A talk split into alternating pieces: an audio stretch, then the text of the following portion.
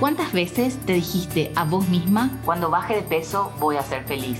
¿Cuántos sueños pusiste en pausa hasta conseguir ese cuerpo soñado? Es hora de entender que ser flaca no es un fin en sí mismo. Puedes conseguir lo que quieras ahora, con el cuerpo que tenés y sin ninguna dieta más. Es hora de liberarnos de los prejuicios y presiones que nos imponen los demás. Nosotras somos mucho más que lo que dicen la balanza, las redes sociales o los estándares de belleza.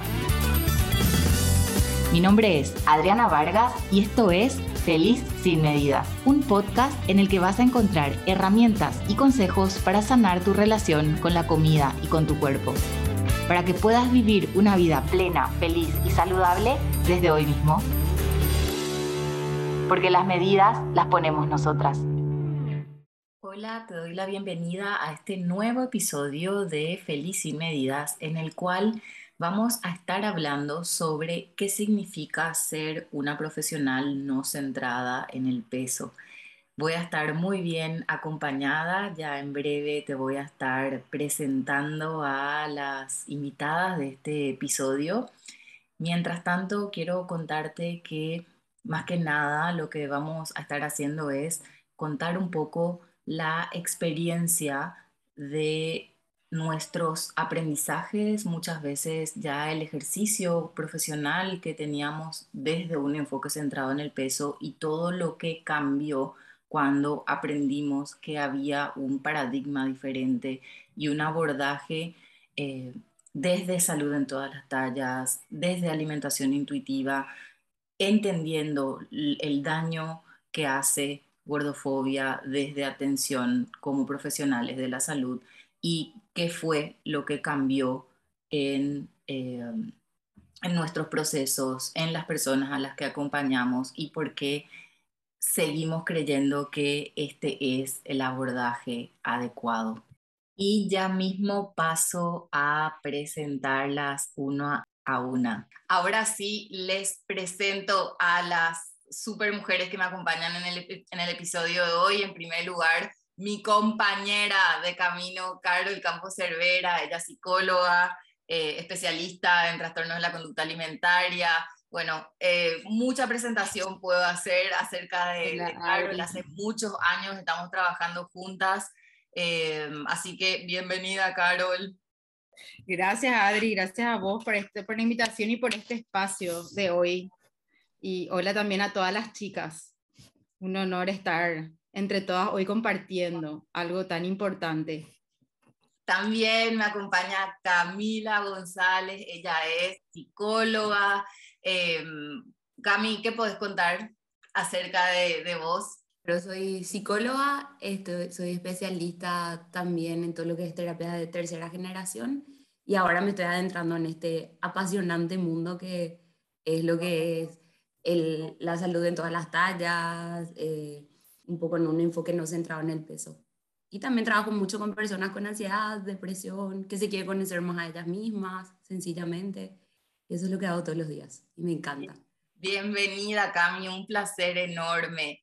También me acompaña Romina Ocampos, ella es nutricionista, eh, podemos decir ya que, que es una Nutri eh, que aborda el tratamiento o el acompañamiento de las personas desde un enfoque no centrado en el peso. ¿Qué más, Romy, nos puedes contar acerca de vos y de lo que haces?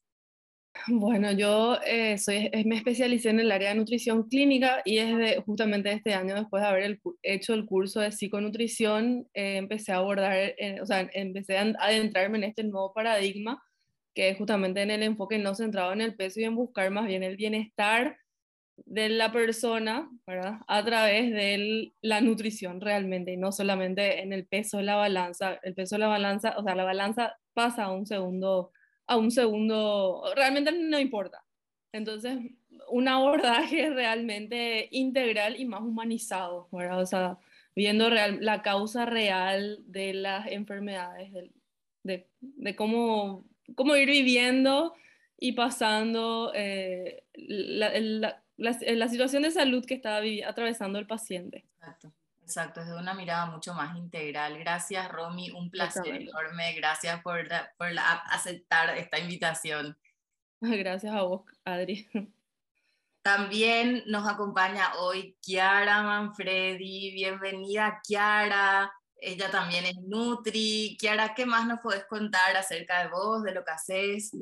Yo soy Nutri, eh, hace poco terminé la facu, pero también soy clínica en gastronomía y yo trabajo mucho con mis pacientes, lo que es tanto, desde, después de haber hecho el curso contigo y con Caro, tanto la relación con la comida y cómo se llevan con el acto de cocinar.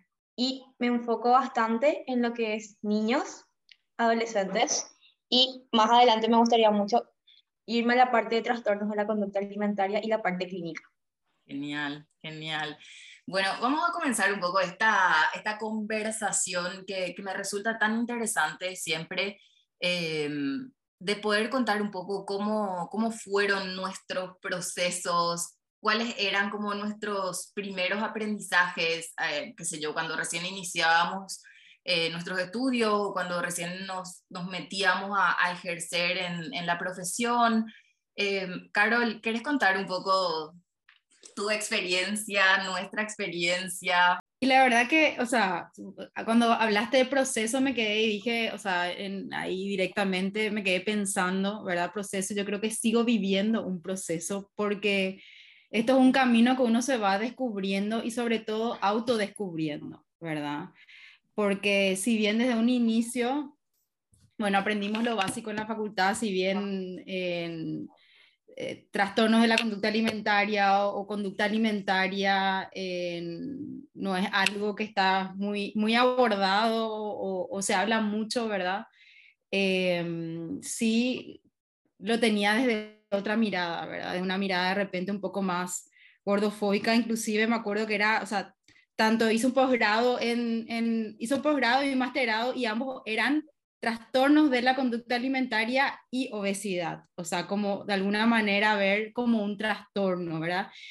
Y por un lado, cosas que me hacían mucho ruido en ese momento era justamente por un lado, bueno, era trabajar con el trastorno, por ejemplo, el tema de que las pacientes no tenían que restringir, porque eso era una, una característica, pero a la vez trabajando la obesidad, teníamos que trabajar con ella sí la restricción, ¿verdad? Y de alguna manera, como que habían cosas que, que, no eran lógicas o de repente se quedaban estancadas.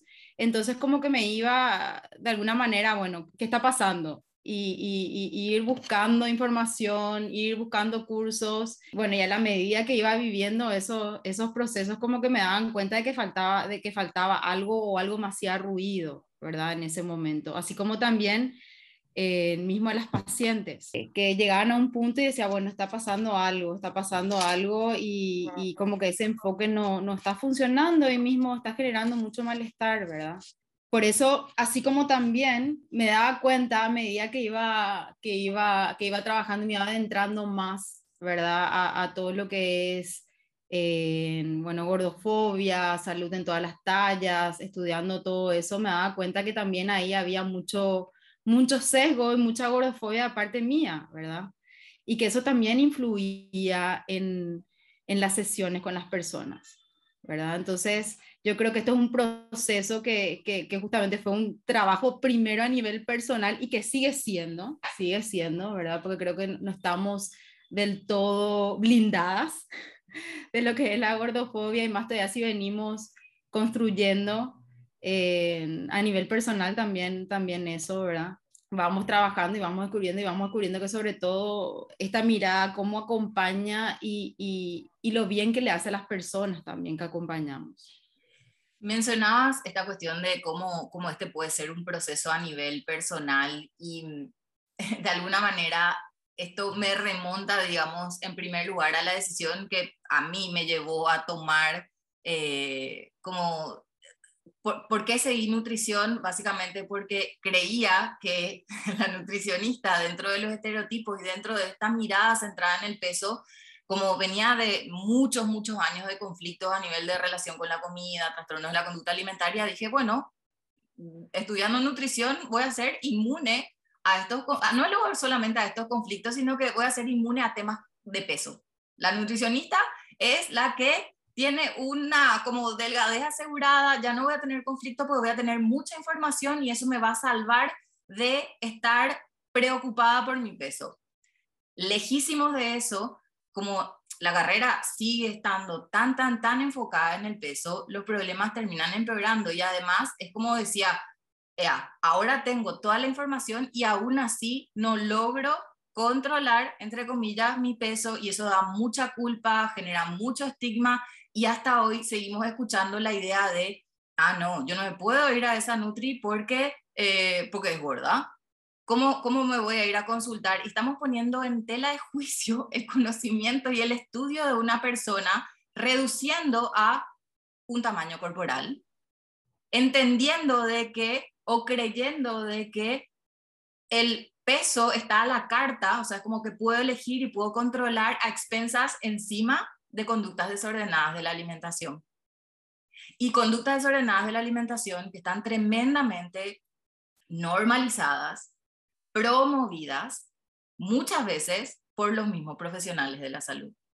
Y creo que hemos estado ahí, he estado ahí desde el desconocimiento y requiere muchísima humildad, requiere muchísimo trabajo interno hacer el cambio, darnos cuenta de que pudimos haber hecho daño y creo que es una de las razones que me mantiene en, este lugar y en este paradigma, es darme cuenta de cómo llega el proceso a, una persona desde un enfoque no centrado en el peso, quitando los estereotipos, quitando los paradigmas, entendiendo de forma integral qué vive la persona. El otro día alguien me comentaba y me decía, Adri, pero no existe, en el DSM no existe que la gordofobia.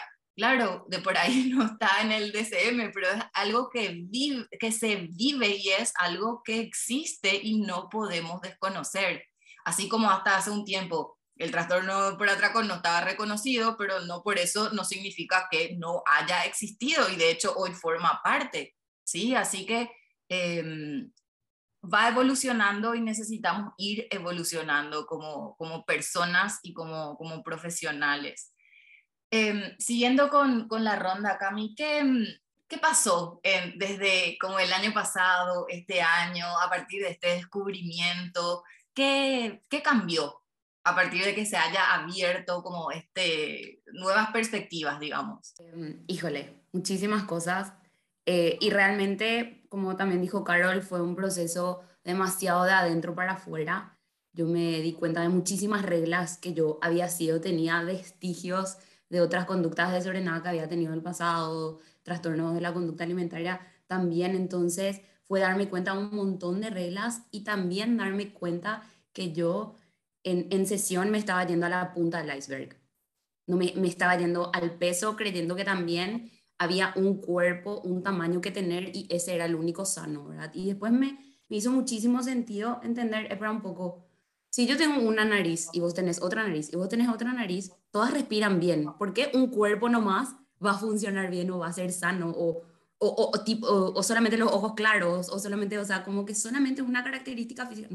No puede ser, o sea, y también no me resultaba sostenible en el cónsul. O sea, yo misma cuando decía, bueno, eh, eh, esto que dijo Carol, bueno, para bajar de peso, porque hay muchísimas personas que vienen em, como para bajar de peso al cónsul, y es así, bueno, yo te voy a ayudar a hacer eso, ¿verdad?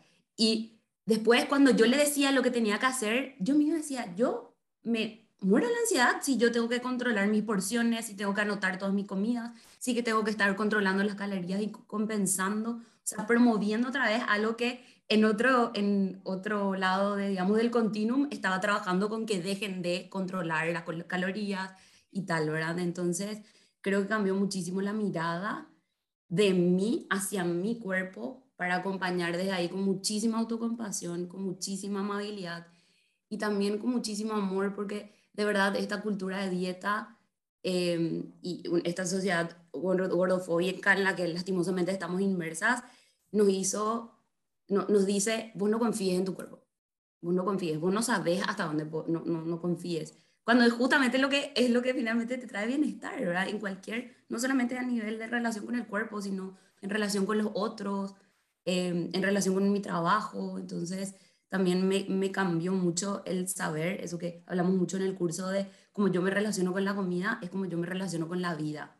Y si yo eh, esto también de que estoy tratando, eso de que tiene hambre tu vida, para que siempre hablamos, que estamos yéndonos a la comida y al peso, a eso, cuando hay otra cosa, ¿verdad? Tengo hambre de viajar, tengo hambre de casarme, tengo hambre de crecer laboralmente, estudiar esto, que se ven limitados, de conocer lugares, ¿verdad? Se ven limitados por esto de, de, de que hay un solo tipo de cuerpo o de, sí, de cuerpo o, o de estándar de salud, ¿verdad? O, o, tipos de comidas incluso. No, esta comida está bien, esta comida está mal. Todas esas cosas, todas esas reglas, todas esas creencias me fueron súper liberadoras a mí y estoy acompañando también liberaciones en, el cónsul. Entonces creo que eso fue todo lo que cambió. Y se siente mucho más liviano, Dios mío.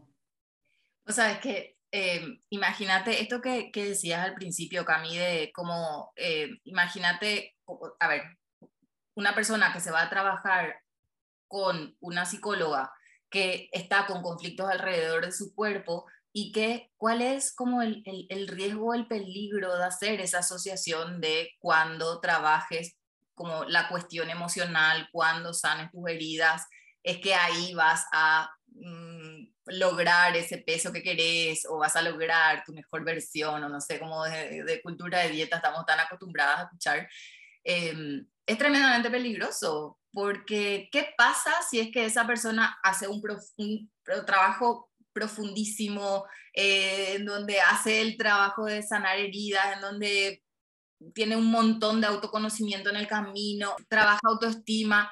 ¿Y qué ocurre si es que el peso no cambia? Es que eso exactamente era lo que me pasaba. Yo veía que salían de cuadros de ansiedad social, salían de, cuadros de depresión y seguían con el mismo peso y se sentían mal. Porque se sentían bien, pero se sentían mal porque eso no había cambiado. Y es así, pero estás preciosa emocionalmente y estás preciosa también como persona, estás preciosa tu cuerpo también. Ver eso es el último camino, ¿verdad? Claro, no, y muchas veces creo que, que, es importante porque justamente se vuelve el foco del objetivo único. Bueno, mira, no cambié el peso, entonces estoy un desastre y de repente no se ve todo eso que se fue transformando, ¿verdad? En la persona que es justamente lo indispensable. Y, y, y eso, eso, eso, es algo que repasa en los consultorios, justamente si, si nos enfocamos en, en lo que es el, el, el, peso. Por eso es tan importante tener este, este conocimiento y mismo yo creo que hablamos con pasión luego cuando hablamos, ¿verdad? De, de, de, todos estos casos y todas estas cosas, porque realmente las cosas que vemos y los cambios y la gratificación que se da en la vida del paciente es, es tremenda, ¿verdad? O sea, hay una diferencia grande, grande. Yo, yo creo que cuando, bueno, en, los primeros años de formación, puntualmente en lo que respecta a trastornos de la conducta alimentaria, entendíamos absolutamente todo lo que era, bueno, diagnóstico, entendíamos lo que eran las etapas de tratamiento, de rehabilitación nutricional, bla, bla, bla, eh, las distintas formas de por ahí, de, de intervención familiar, bueno, todo eso, pero un tratamiento, un abordaje para una persona, tanto que tiene una relación muy conflictiva con la comida y eh, conductas desordenadas de la alimentación y o trastornos de la conducta alimentaria, es un tratamiento incompleto si es que no se aborda desde una mirada de salud en todas las tallas, que no integra gordofobia, que no integra, que no, que no trabaja, no se trabaja para alcanzar alimentación intuitiva, ahí es donde queda estas como pseudo recuperaciones o en donde se normaliza todas estas trampas de recuperación de yo estoy comiendo sano, eh, voy a recuperar peso, pero solamente hasta ahí.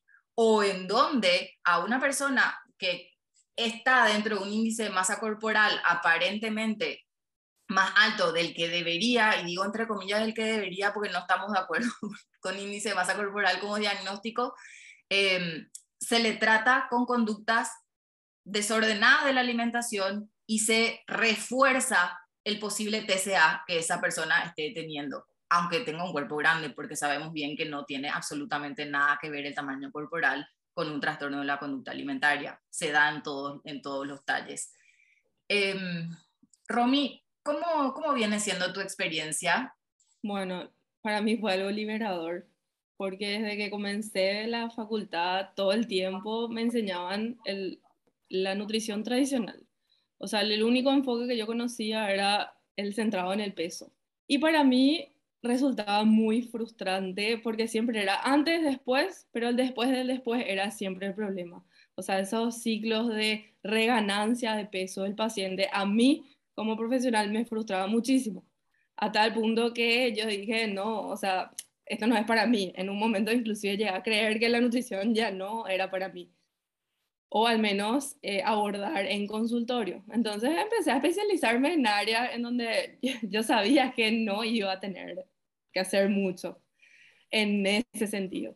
Entonces, encontrarles a ustedes, o sea, sobre todo comenzar el curso, para mí fue así como, una, como, como algo liberador, porque me hizo ver desde una perspectiva distinta de lo, lo, que siempre me decían en la facultad, y no solamente en la facultad, curso que te vaya, curso que te dice lo mismo, curso centrado en el peso, curso centrado en que si el paciente no baja de peso, es más o menos como que tu éxito, o sea, el éxito, el éxito entre comillas, no, no existe, O sea, como que la nutrición que vos haces no, no va, Entonces fue algo liberador darme cuenta de que puedo hacer mucho más por las personas, obviamente en el enfoque anterior hice daño, y inclusive a, personas que acompañaban ese tiempo le llegaba a pedir disculpas porque si bien tiene un tipo de enfermedad, yo fui como un promotor para algunos desórdenes de la conducta alimentaria mismo en las otras personas, al poner reglas, al decirle esto sí, esto no, al catalogar las comidas en buenas y malas.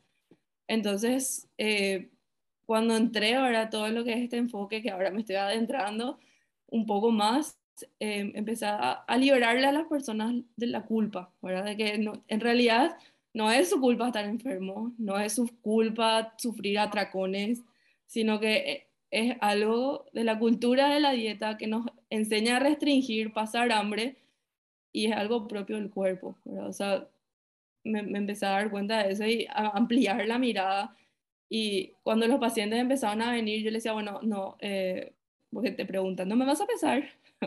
no, no ves que no hay balanza, no hay eso en el consultorio, ¿verdad? ¿Y cómo medís entonces el éxito? ¿verdad? Porque el paciente siempre quiere ver, o sea, quiere algo tangible. Yo le decía, no, eh, vamos a empezar a trabajar de esta forma, vamos a hacer esto, vamos, a, vamos a ver desde, desde, un, desde una mirada más integral, donde sea más amplio y no solamente un peso en la balanza. Aparte de esto, el peso en la balanza es algo frustrante también para el paciente cuando cuando no ve resultados, no solamente para el profesional. Creo que la balanza refuerza la idea de que si está mm, perdiendo peso, si es que el peso está yendo hacia abajo, eh, ok, éxito, el, el esfuerzo y el sacrificio está valiendo la pena y refuerza cuando mm, no se cumple sus expectativas o las expectativas del profesional, hay una frustración enorme, pero ambos resultados eh, son dos caras de la misma moneda. Porque algo que, es, algo que es muy importante justamente es que se relaciona que una persona con cuerpo grande es la que se enferma, no la delgada. Y hay pacientes delgados que tienen diabetes, tienen dilipidemia, tienen un montón de enfermedades también metabólicas. O sea, no es, no, no es que la enfermedad es exclusiva de cuerpos grandes, sino que se ve en, en, la variedad de cuerpos. Total. ¿Y cuánto incide eso en el, en el autoestima? ¿Verdad? en el autoestima y también en el, o sea, eh, vamos a decir, la el ciclo de ganancia y pérdida de peso influye peor que una persona con cuerpo, normal, eh, con cuerpo más grande de lo normativo, toda su vida mantuvo un peso, o sea, no es porque baja y sube, o sea, es peor una persona que sube y baja constantemente de peso para su metabolismo que una persona que tiene cuerpo grande y que mantiene constantemente su peso, sobre todo cuando hablamos de lo que es eh, control metabólico. Y qué paradójico como desde este enfoque centrado en el peso se busca la pérdida intencional de peso como para alcanzar la salud, pero ese camino y esa forma está generando más daño y está, está demostrado que genera estas consecuencias a nivel salud física, emocional, alteraciones metabólicas, bueno, y, una larga lista de, daños, em, en vez de hacer énfasis en lo que de verdad importa. hábitos, movimiento placentero, manejo del estrés, eh, conexión con el cuerpo. El sueño. Bueno. La calidad del sueño, a veces nos olvidamos de cómo, cómo duerme la persona. Totalmente, totalmente. Kiara, ¿cómo, cómo viene tu proceso? Y cuando yo empecé el curso con, con ustedes, yo ya era consciente, inclusive internamente, que yo tenía ciertas conductas desordenadas. Tanto así que en mi entorno algunas personas así se acercaban con confianza, ya preocupadas de, vos te vas a tratar por tu trastorno, y yo así, ¿qué trastorno? Y vos tenés un trastorno de alimentación por... Me, me estaban así todas las conductas que para mí eran normales, pero para mí eran normales porque eran conductas que otra vez aprendí en la facultad. Por ejemplo, en la cena carbohidratos, por esto, por aquello, o no, no vayas a consumir esto a la noche porque te puede generar gases, o es incómodo, tal cosa. Así, todo lo que yo aprendí en nutrición clínica iba aplicando y era como que, ¿por qué yo estoy aplicando esto? Pero por esto, y yo así. Después nomás iba hilando de, puede ser que algo realmente no está bien. Y también porque yo ya tenía una relación conflictiva con, con mi peso, porque tenía unos antecedentes conflictivos ya desde chica. Porque yo, cuando era chica, no tenía el cuerpo que se esperaba para una nena de, de 8 años, 10 años, de ser flaquita, ser chiquitita. Yo era grande, pero yo hacía deporte. Yo, yo estudiaba natación, practicaba, entonces mi cuerpo era distinto. Y cuando llegó el momento de recibirme, yo tenía muchísimo miedo del consultorio. Yo decía, yo no voy a hacer consultorio, porque yo me voy a enojar si es que mi paciente no me hace caso. En el sentido de, ¿qué voy a hacer si es que no baja de peso? ¿Qué voy a hacer si es que no me hace caso? ¿Qué voy a hacer si yo le doy la dieta? Y lo mismo, eh, se va y hace lo que quiere, porque eso era lo que se enseñan en la facultad. Y encima te dicen, eh, los obesos son súper mentirosos, así. Ese tachar de comienzo de, por el tamaño del cuerpo de los obesos son mentirosos. O sea que son mentirosos de por sí te van a mentir, ellos no quieren luego mejorar sus hábitos, ellos no quieren hacer ejercicio, pero después de conocerles a ustedes, hacer el curso, de formarme, buscar más información, era así, hija de mil, todo lo que me enseñaron en la facultad no, no está mal, pero está tan sesgado en el peso nomás, que todo al final se resume en lo que es la balanza, en que vamos a medir la bioimpedancia. Y si eso no mejora, tu paciente no puede estar sano. Atender a pacientes sin pesarles o trabajando hábitos o lo que es la relación que tienen con la cocina, porque hay pacientes que me dicen, yo no quiero cocinar luego, por más de que tengo tiempo, porque si no yo voy a saber qué le pongo o si esto está mal o por qué yo le tengo que poner esto. Y algunos inclusive yo ya iba notando las conductas que justamente eran desordenadas pero que no, no salían a flote de, yo no quiero cocinarme porque voy a saber lo que tiene, yo prefiero que me cocinen. Y era así, porque, y no porque a mí me va a desesperar saber que tiene esto o que tiene aquello. Ya podía hacer el trabajo un poquito más profundo, porque estas cosas no se indaban en la consulta normal, centrada en el peso. Entonces yo, por eso también empecé a abocar un poquito lo que yo sé de la parte gastronómica y trabajar bastante eso.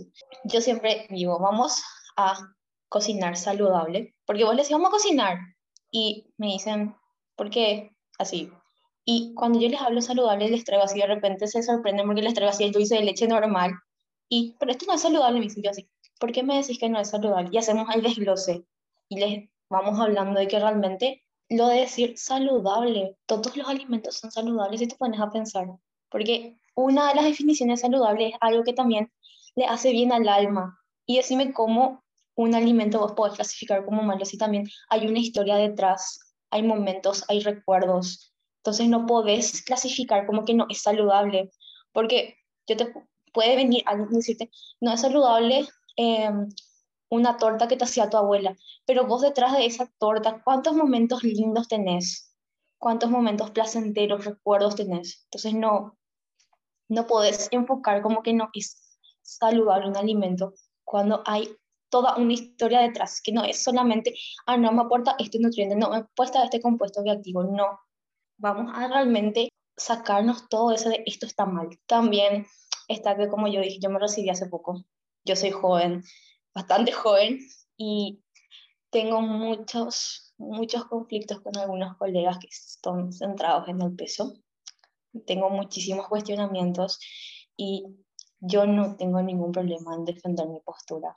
Yo me mantengo firme en que este camino es el que yo elegí, que siento que realmente es la mirada en la que puedo realmente ayudar al bienestar de una persona y a su salud, a que realmente pueda más adelante realmente convivir sin conflictos con su patología, si es que hay una patología, una patología sea metabólica o lo que sea, o inclusive si es que em, su tamaño de cuerpo no entra en lo que se espera de la cultura de la dieta, de, este es mi cuerpo y yo amo mi cuerpo.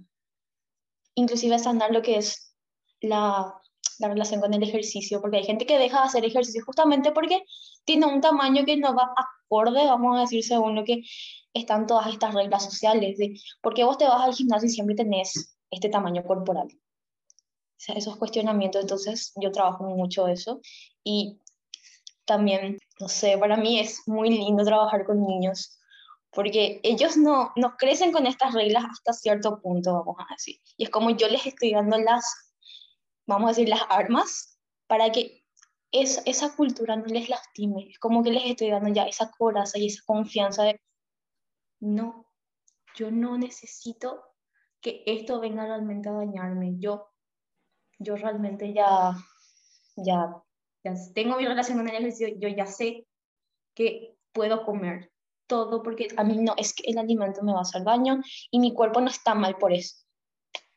Y también el hecho de no creer que eh, la comida es un medio para alcanzar el cuerpo que nos dijeron que debíamos de tener, porque eso es tremendamente peligroso. Es tremendamente peligroso. ¿Cuáles creen que son como las falencias que, que podemos llegar a tener?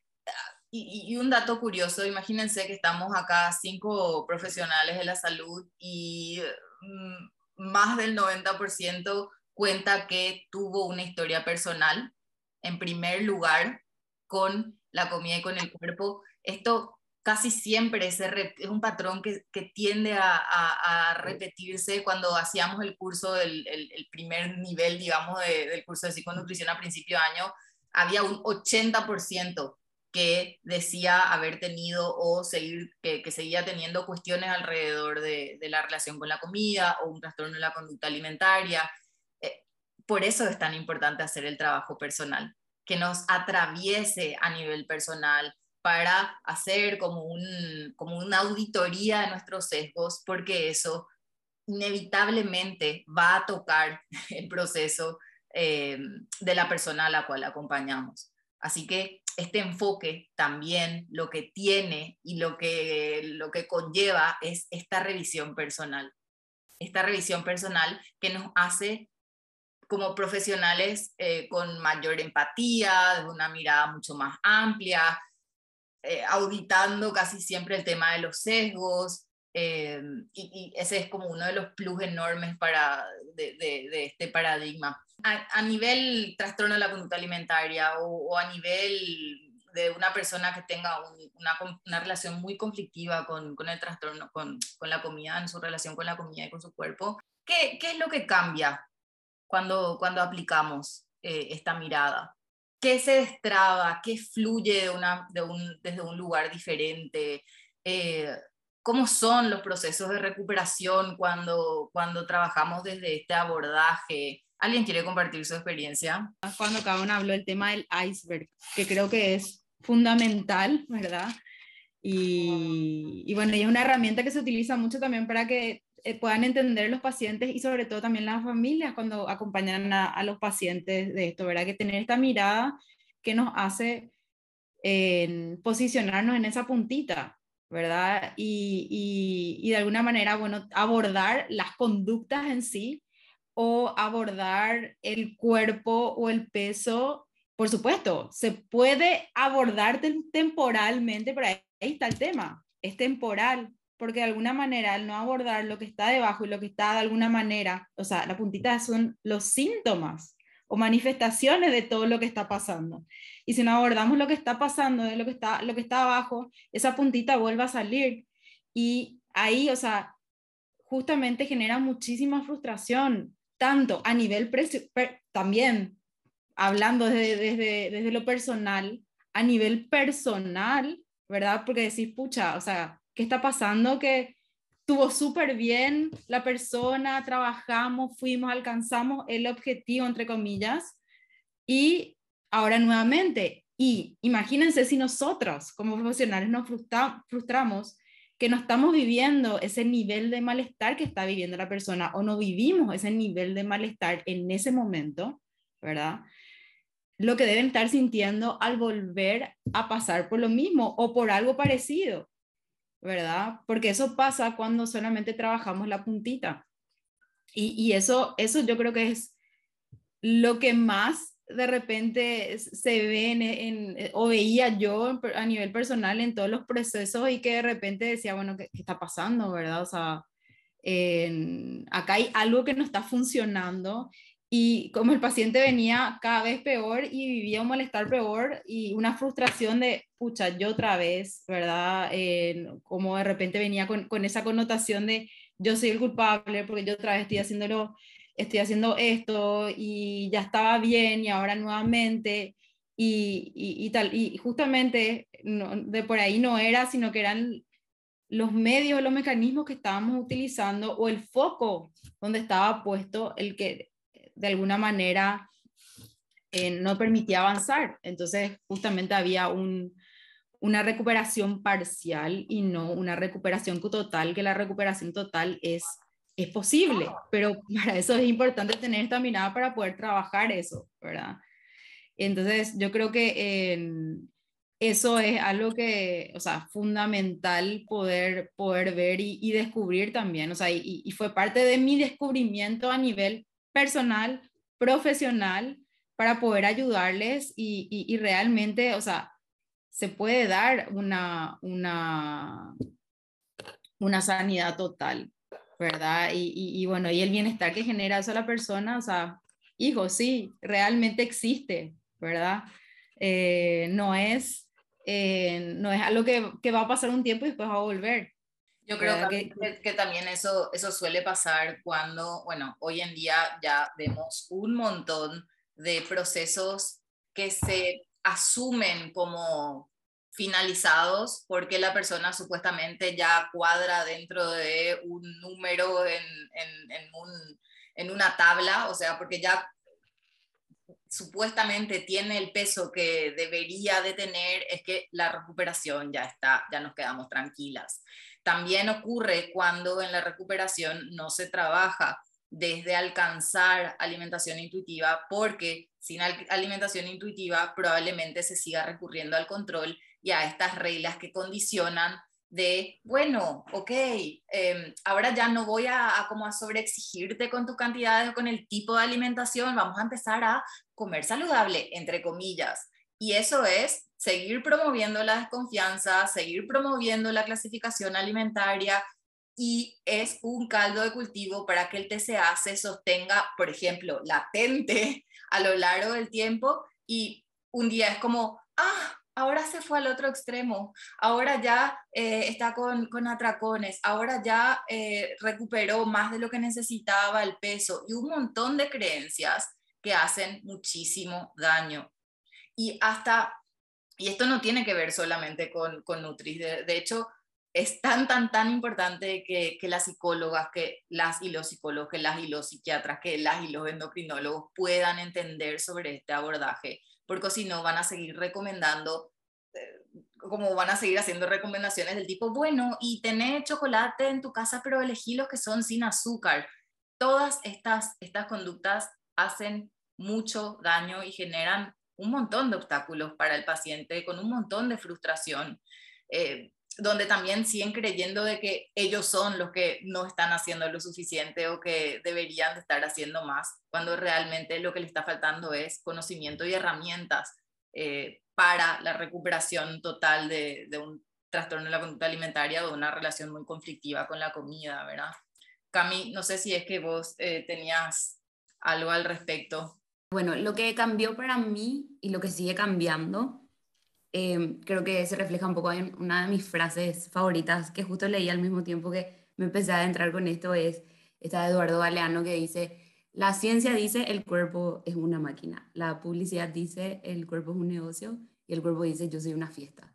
Entonces, me encanta poder descubrir cuál es la fiesta de la que se trata este, este cuerpito que viene acá a sesión de, mi cuerpo, ¿verdad? Y ver a qué ritmo quiere bailar. O sea, siento que el ir liberándonos las reglas desde eso, cómo tiene que estar un plato, cuántas comidas tenemos que hacer, cómo, cuál es la porción adecuada, al ir liberándonos y conectarme con lo que quiere mi cuerpo en ese momento, con lo que siente mi cuerpo en ese momento, creo que es un cambio de confianza de tu cuerpo sabe. Tenéis que hacerle, tenéis que, tenemos que liberarnos más de todas esas reglas para poder escucharle realmente y seguir el camino y no tanto yo te voy a decir lo que vos tenés que hacer para estar bien. Entonces es un camino mucho más de, de acompañar y no de, así siento que más de dos humanos que caminan juntos de yo soy la profesional y la psicóloga y yo te voy a decir lo que vos tenés que hacer.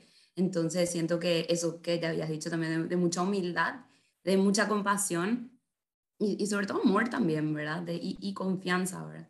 Y algo que también creo que es importante decir es que pienso nomás a veces cuando se habla de no centrarse en el peso, no, no sé qué, es como que se entiende, ah, bueno, entonces todos tenemos que subir de peso y si yo como lo que quiero es que yo voy a comer hamburguesa y pizza todos los días y e, es, un poco eso también, que es lo que yo creía antes de meterme en esto informarme y leer un poco más, es como que no, el cuerpo es muchísimo más complejo y hay muchísimas otras cosas que tener en cuenta, no solamente eso, ¿verdad? Entonces también me abrió la mirada y me hizo entender muchísimo más profunda e integralmente de lo que se trata el, el cuerpo, la relación con la comida. Y sigo aprendiendo, ¿verdad? Entonces, eso, eso es lo que cambió. Romy, ¿qué, qué cambió y por qué, por qué crees que en este mismo momento es como lo que seguís eligiendo? Porque, eh, bueno, para mí lo que cambió realmente es devolverle al paciente la autonomía de justamente de reconocer sus señales, y no solamente las señales, sino lo que el cuerpo necesita. Entonces, así como decía Cami, bueno, el cuerpo es tan sabio que él sabe qué es lo que necesita en ese momento y te pide. Entonces, devolverle la autonomía al paciente y esa confianza, ¿verdad? que es la que más cuesta de repente soltar, porque al paciente y mismo a mí me costó muchísimo soltar eso. Tipo, ¿cómo yo, así como dice Camilo, ¿cómo yo voy a confiar en mi cuerpo? ¿verdad? Y después te das cuenta que en realidad nadie nadie aguanta comer un mes de seguido hamburguesa como paprita porque te aburre. O sea, si un, si un papelito que te dice que vas a comer de lunes a viernes te aburrió en una semana, imagínate lo que es comer lo que la gente cataloga como comida mala un mes de seguido. No, no, te vas a aburrir. Pero más allá de eso es la autonomía de que el paciente diga, bueno, yo quiero comer esto y sacar el estigma de la comida, de que porque como esto no me estoy cuidando.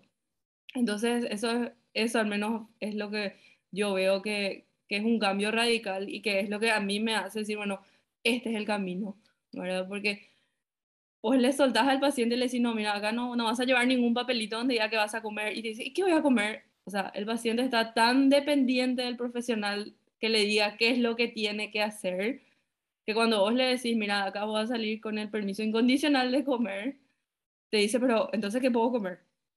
y preguntarte cuáles son tus gustos, o sea, eso es lo que vamos a ir trabajando, o sea, reconectarte con tu cuerpo y cuáles son las necesidades básicas de tu cuerpo.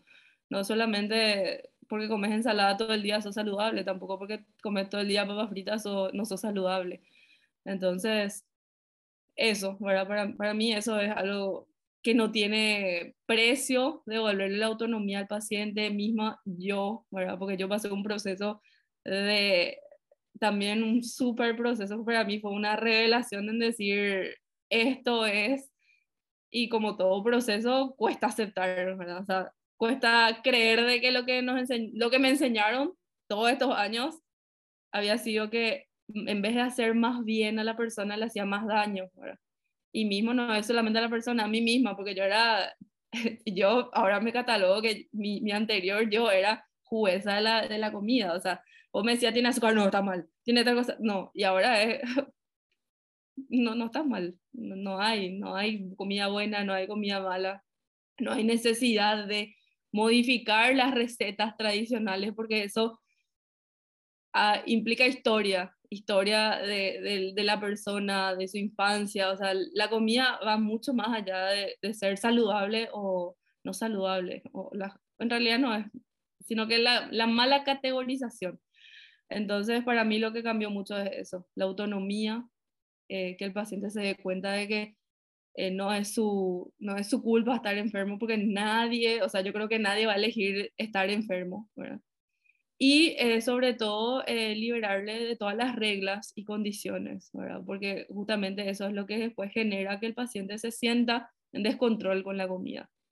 Me parece súper interesante esto que decías, Romy, de como, wow, primero yo tuve que auditarme, tuve que auditar mi sistema, mi, eh, como mi recorrido. Y esta me parece que una de las razones como que más nos ancla o que más nos afianza en este camino, porque nos atravesó a nivel personal y porque sabemos lo que se vive y se siente muchas veces, eh, es que tenés como las agallas suficientes para mantenerte de esta mirada, porque eh, no solamente hay una experiencia personal que confirma, sino que hay, o sea, hay muchísima evidencia que sostiene este paradigma, no es un invento, no es experiencia personal, aunque la experiencia personal nos ayuda a empatizar desde un lugar diferente. Em, esto me parece súper importante, ¿sí? No es solo experiencia personal, hay mucha evidencia, hay de más evidencia que, que apoya y que, mm, que avala, digamos, todo este paradigma, en donde creo que una de las cosas que, que más se puede lograr en, en las personas es independencia, libertad, autonomía, autoconocimiento y mucho espacio mental redirigido hacia lo que de verdad necesita ser atendido, revisado. Porque desde la mirada dietante hay muchísima dependencia, dependencia a la balanza, dependencia de que me controlen, dependencia a que me digan qué tengo que hacer y qué tengo que comer, que sin eso me pierdo, o sea, confío mucho más en lo que alguien me dice que en lo que yo debo hacer y sin eso estoy perdida. Entonces solo me porto bien, que también es una mirada súper infantil, y, hay mucha fantasía porque es cuando logre el cuerpo, es que se van a solucionar todos los problemas. Y darle la responsabilidad a, ese, a esa idealización, a ese como que mi cuerpo es el responsable de que en mi vida muchas cosas cambien. Y cuando estamos entregando un plan alimentario para perder peso, es que estamos reforzando todo esto. Es muy, es, hay demasiada responsabilidad en nuestras manos como profesionales. ¿Qué hará que cambió para vos? Cambió muchísimo ver, ver todo lo que me decían en la facultad, porque se nos enseñó que nosotros somos agentes preventores, que sí o sí tenemos que prevenir a través de la alimentación, que el alimento es tu medicina. Esa es la frase que siempre se nos dijo, que siempre que era nuestra, que el alimento tiene esa capacidad de prevenir o de curar o de... Y el alimento es alimento. La medicina está para algo, el medicamento está para algo. Y es como aplicar eso y sacar todo eso de, de la consulta. Inclusive, justamente trabajar con niños me da esa posibilidad de ir afianzando lo que su confianza, porque ellos, ellos comen cuando son niños, o sea, no tienen esas reglas y es como prevenir todo eso y después también trabajar con los padres, porque los padres son los que vienen con las reglas, los padres vienen con las restricciones a veces. Y llegarles a ellos y ver desde, desde esa mirada de no cambiar toda la estructura que teníamos, vamos a decir, porque cambia una estructura familiar en torno a lo que es la alimentación de, no, en la casa no va a haber esto porque, o si no, no me voy a controlar yo, entonces, entonces mi hijo tampoco, entonces mejor nomás que no consuma porque él no se va a poder controlar tampoco cuando llegue cierto tiempo. Y, pero espera, ¿por qué necesitas control de algo? O inclusive, yo le traigo, me pasó con una pacientita, yo le traigo a mi hijo porque yo quiero que ella llegue a su mejor versión como bailarina. Y yo le miraba a la chica y era excelente en todo, no había nada que, nada que reestructurar, vamos a decir, en torno a su alimentación, pero sí había muchísimas reglas que trabajar. Que no, yo no como esto porque tiene harinas, o yo no como esto si tiene azúcar, yo no como esto, yo no como esto. Y no era todavía un trastorno, pero era la conducta así desordenada, porque ella comía frutas, comía vegetales, o sea, vamos a decir que el modelo de alimentación que se nos enseña que es balanceado, lo aplicaba, pero ella tenía todas esas reglas. Entonces, ¿por qué no trabajamos las reglas? ¿Por qué no ampliamos realmente eh, la vista de que realmente el problema no es hallar una mejor versión de la, de la persona? Porque nosotros todos los días tenemos nuestra mejor versión, la mejor versión de lo que fuimos ayer. Todos los días incorporamos conocimientos nuevos, aprendemos cosas nuevas. Entonces, de cierta forma, sabemos más de lo que sabíamos ayer. No, y no me refiero a conocimientos, sino que a experiencias, a sentimientos, a esos desgloses. Y eso fue lo que cambió para mí. Ver muchísimo más y no encasillarme de que yo solamente voy a ser, así como, como Romy mencionó, una jueza o una policía que está detrás de esto está bien, esto está mal. O sí o sí tenés que hacer tantas horas de ejercicio. O sea, sí, por más de que vos estés cansada, así, muerta o tuviste un mal día y te sentiste lo peor, anda y entrena. No soluciona nada, porque realmente en ese momento vos necesitas contención de otro lado. Y pues no te va, no va a afectar realmente que vos no te vayas a entrenar un día. Es sacarte también ese chip de yo solamente voy a ser saludable si es que entreno todos los días, si yo como esto, si yo me restringo esto, si yo... Y eso fue lo que cambió muchísimo para mí. La flexibilidad, sí, totalmente. Bueno, em, creo que me parece súper importante como reformar, eh, reafirmar, no reformar, a reafirmar un poco em, por qué es tan, tan, tan importante esta mirada y este enfoque en un tratamiento de los trastornos de la conducta alimentaria. Eh, si bien es cierto que, que nosotros hablamos del, del, cambio de paradigma en general, de un enfoque no centrado en el peso, ahora eh, vamos a, trasladar un poco a, lo que es el abordaje de, un acompañamiento en, en, un TCA, en un trastorno de la conducta alimentaria. Eh, y justamente por eso es que estamos eh, invitando, estamos promoviendo toda esta información para ampliar la red de profesionales que puedan entender y que puedan integrar, inclusive si es que no se van a dedicar a acompañar a personas con trastorno de la conducta alimentaria, porque se puede hacer, se puede ser agente de prevención, se puede, entendiendo lo que es este enfoque y entendiendo lo que es esta mirada, se puede evitar hacer daño, se puede aprender acerca de criterios de derivación necesarios y un montón de otras cosas más.